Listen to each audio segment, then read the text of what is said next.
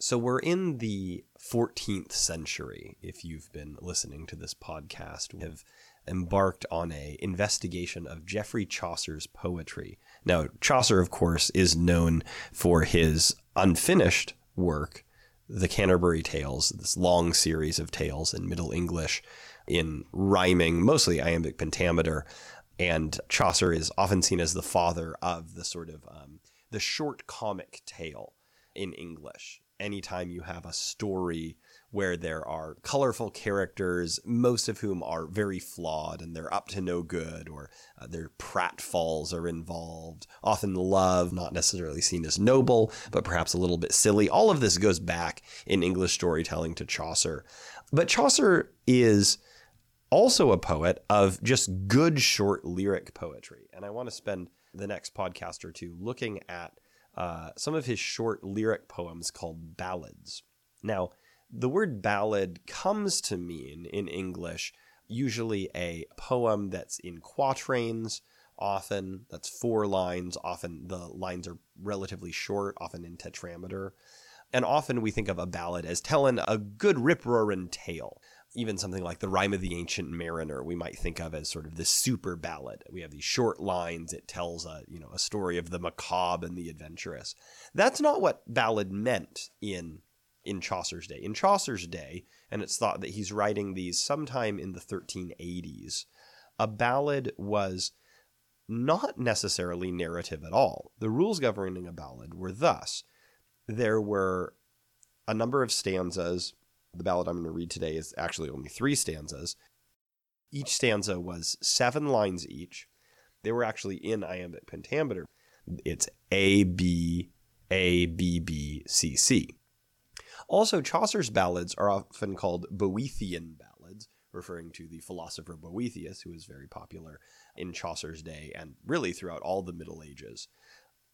They're called Boethian because they dwell on virtue, on questions especially of ethics and right living, especially right living in the face of the hardships of life. So I want to read one of his Boethian ballads that's called Gentillesse. So gentillesse sounds a little bit like gentleness, but that's not quite what it means. When we think of gentleness, we think of like physical gentleness, like gently touching something or, or sort of being soft in our in our behavior. But gentillesse has a slightly different connotation. And you'll see that we have an archetype of this type of nobility in the poem that we keep returning to. So as I read, think about what is Chaucer doing with this idea of nobility, of gentility, we might say. And who is this person he keeps coming back to that is our archetype of that nobility?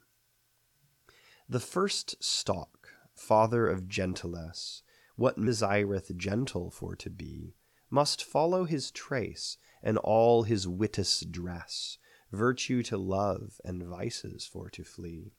For unto virtue longeth dignity, and not the reverse, softly dare I deem, all were he mitre, crown, or diadem.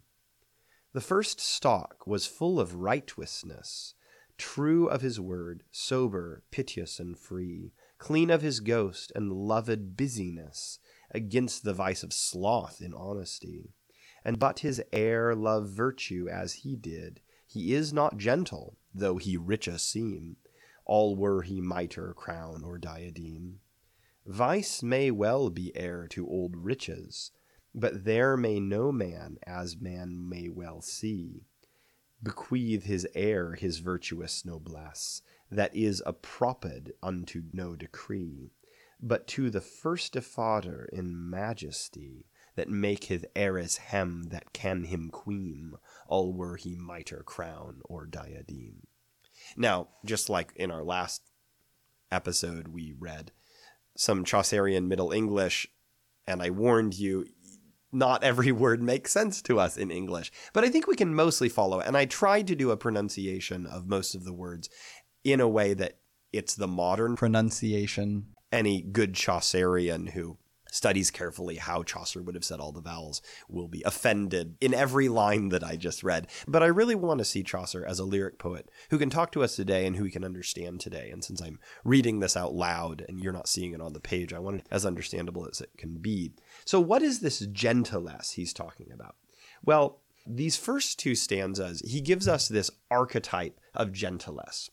The first stock, father of gentilesse, he calls him.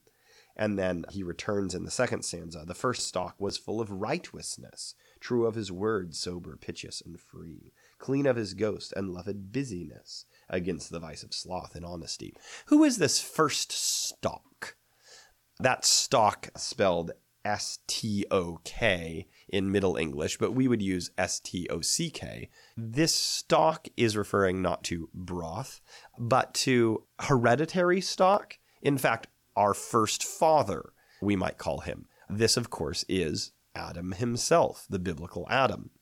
Of course, Chaucer is deeply steeped in late medieval Christian understanding of history and the cosmos.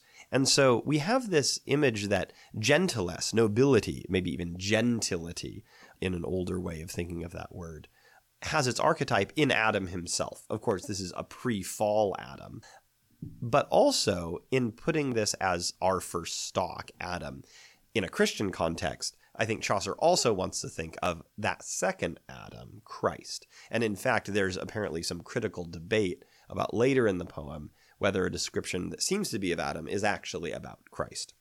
But I want to look at these first two stanzas for a minute before we get to the third and perhaps most mysterious stanza and see what he's telling us about Adam as this archetype of gentleness. So the first to stock, father of gentleness, what man desireth gentle for to be, must follow his trace, and all his wittus dress.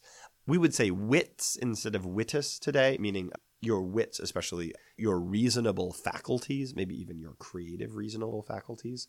All his wittus dress, virtue to love, and vices for to flee. So we must be put in mind, like Adam was, in such a way that we follow virtue and not vice. We should flee vice and follow virtue. That is how we should dress our wits. We should so arrange them, we might say. I like this metaphor of dressing our wits, making them fancy and decorating them in such a way that they are tuned toward virtue and away from vice. And then we have this interesting philosophical claim towards the end of the first stanza For unto virtue longeth dignity. That longeth, we would say belongeth or belongs. For unto virtue belongs dignity, and not the reverse. Softly dare I deem. Softly dare I deem means something like, I confidently claim or judge it to be so we use the word deem sometimes in English still. I deem that to be a poor choice. It's it's kind of antiquated, but I think it's still in our lexicon. For unto virtue longeth dignity, and not the reverse. So this is actually a very important thing to say, and maybe today it's not as socially important as saying in Chaucer's time, where you do have a feudal system where there's a much more strict demarcation between classes. He's saying, unto virtue belongs dignity. So dignity is not something that belongs by right or by nature to any particular class. If you want to be dignified, you need to be virtuous. It's virtue that leads to dignity. It's not that if you are dignified in a sense of being high class, you'll just naturally be virtuous. It's the problem with the word gentleman. C.S. Lewis talks about gentleman originally means something like a man of a certain estate who owns land, an aristocrat, we might say, a landowning aristocrat. It starts to be associated with a particular manner of life, virtue, manners, etc. We have this problem that Chaucer is addressing here, where we think, oh, if someone is high class, they must be high in morals. And Chaucer is saying, no, it's the other way around. If you are virtuous in your morals, that is what gives you true dignity some sort of dignity or nobility simply of class, of riches, of owning land, that doesn't guarantee virtue at all. And in fact, in Chaucer's Canterbury Tales, often the rich people are the ones who are the most vice ridden or full of folly or full of, you know, poor wit. So in the second stanza, then, we have a further, I think, description of what kind of guy Adam was. The first stalk was full of rightwisness. Now he has a W there, rightwisness. We might even want to pronounce it right wiseness. This is effectively the word righteousness. Though that wise in the middle of it, I think, is interesting. It makes us think of righteousness as perhaps something that has more to do with the intellect than we often think of it being. The first stalk was full of righteousness, true of his word, sober, piteous, and free, clean of his gost, or ghost, I think I pronounced it. Uh, that means clean in spirit, and loved busyness against the vice of sloth in honesty. Now, I think when we hear busyness today, we think of maybe like being a busybody, trying to, you know, get in everyone's business, or maybe, if not that malicious, at least trying to distract ourselves with work the opposite of peace and calm. But that's not what he means by busyness. By busyness, he here means something more like diligence, something more like uh, doing the right work in the right way at the right time. And I think we can see that in the context because he contrasts it with the vice of sloth. He loved busyness against the vice of sloth in honesty. And but his heir love virtue, as did he, he is not gentle, though he richer seem. So we now have this question okay, so will Adam pass on to his heirs all this gentleness, all this uh, virtuous nobility of spirit? Well, and but his heir love virtue as he did. He is not gentle, though he richer seem. So if you know, Adam's descendants, as we know very well with the Cain and Abel story, just because they're the son of Adam does not mean that they will have his nobility.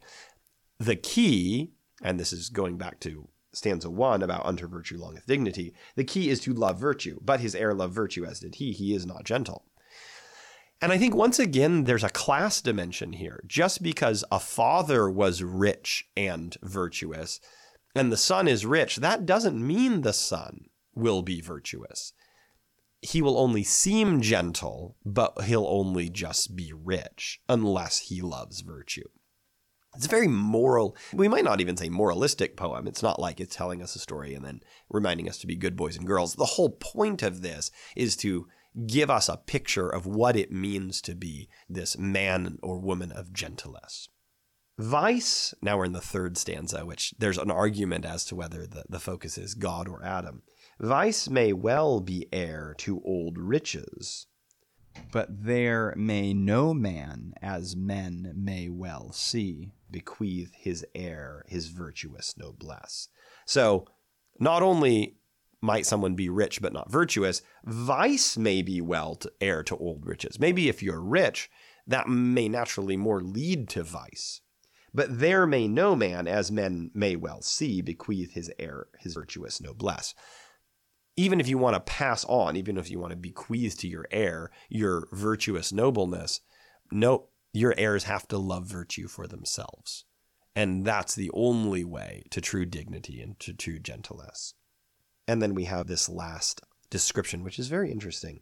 That is a proped unto no degree, but to the first of father in majesty that maketh his heirs hem that can him queem. We have a lot of words in here that are very Middle Englishy that don't sound very modern. So let me walk us through it for a minute. That is a proped unto no degree. I think appropriated or, or, or apportioned is what proped means here.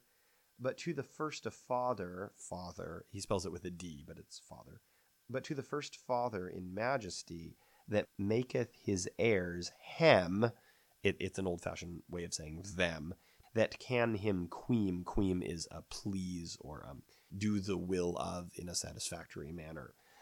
So there's a first father that gives nobleness or virtue only to those heirs that please him. The word father seems to not so much be about Adam, but to be about God himself. Those who please God, perhaps God gives virtue to them.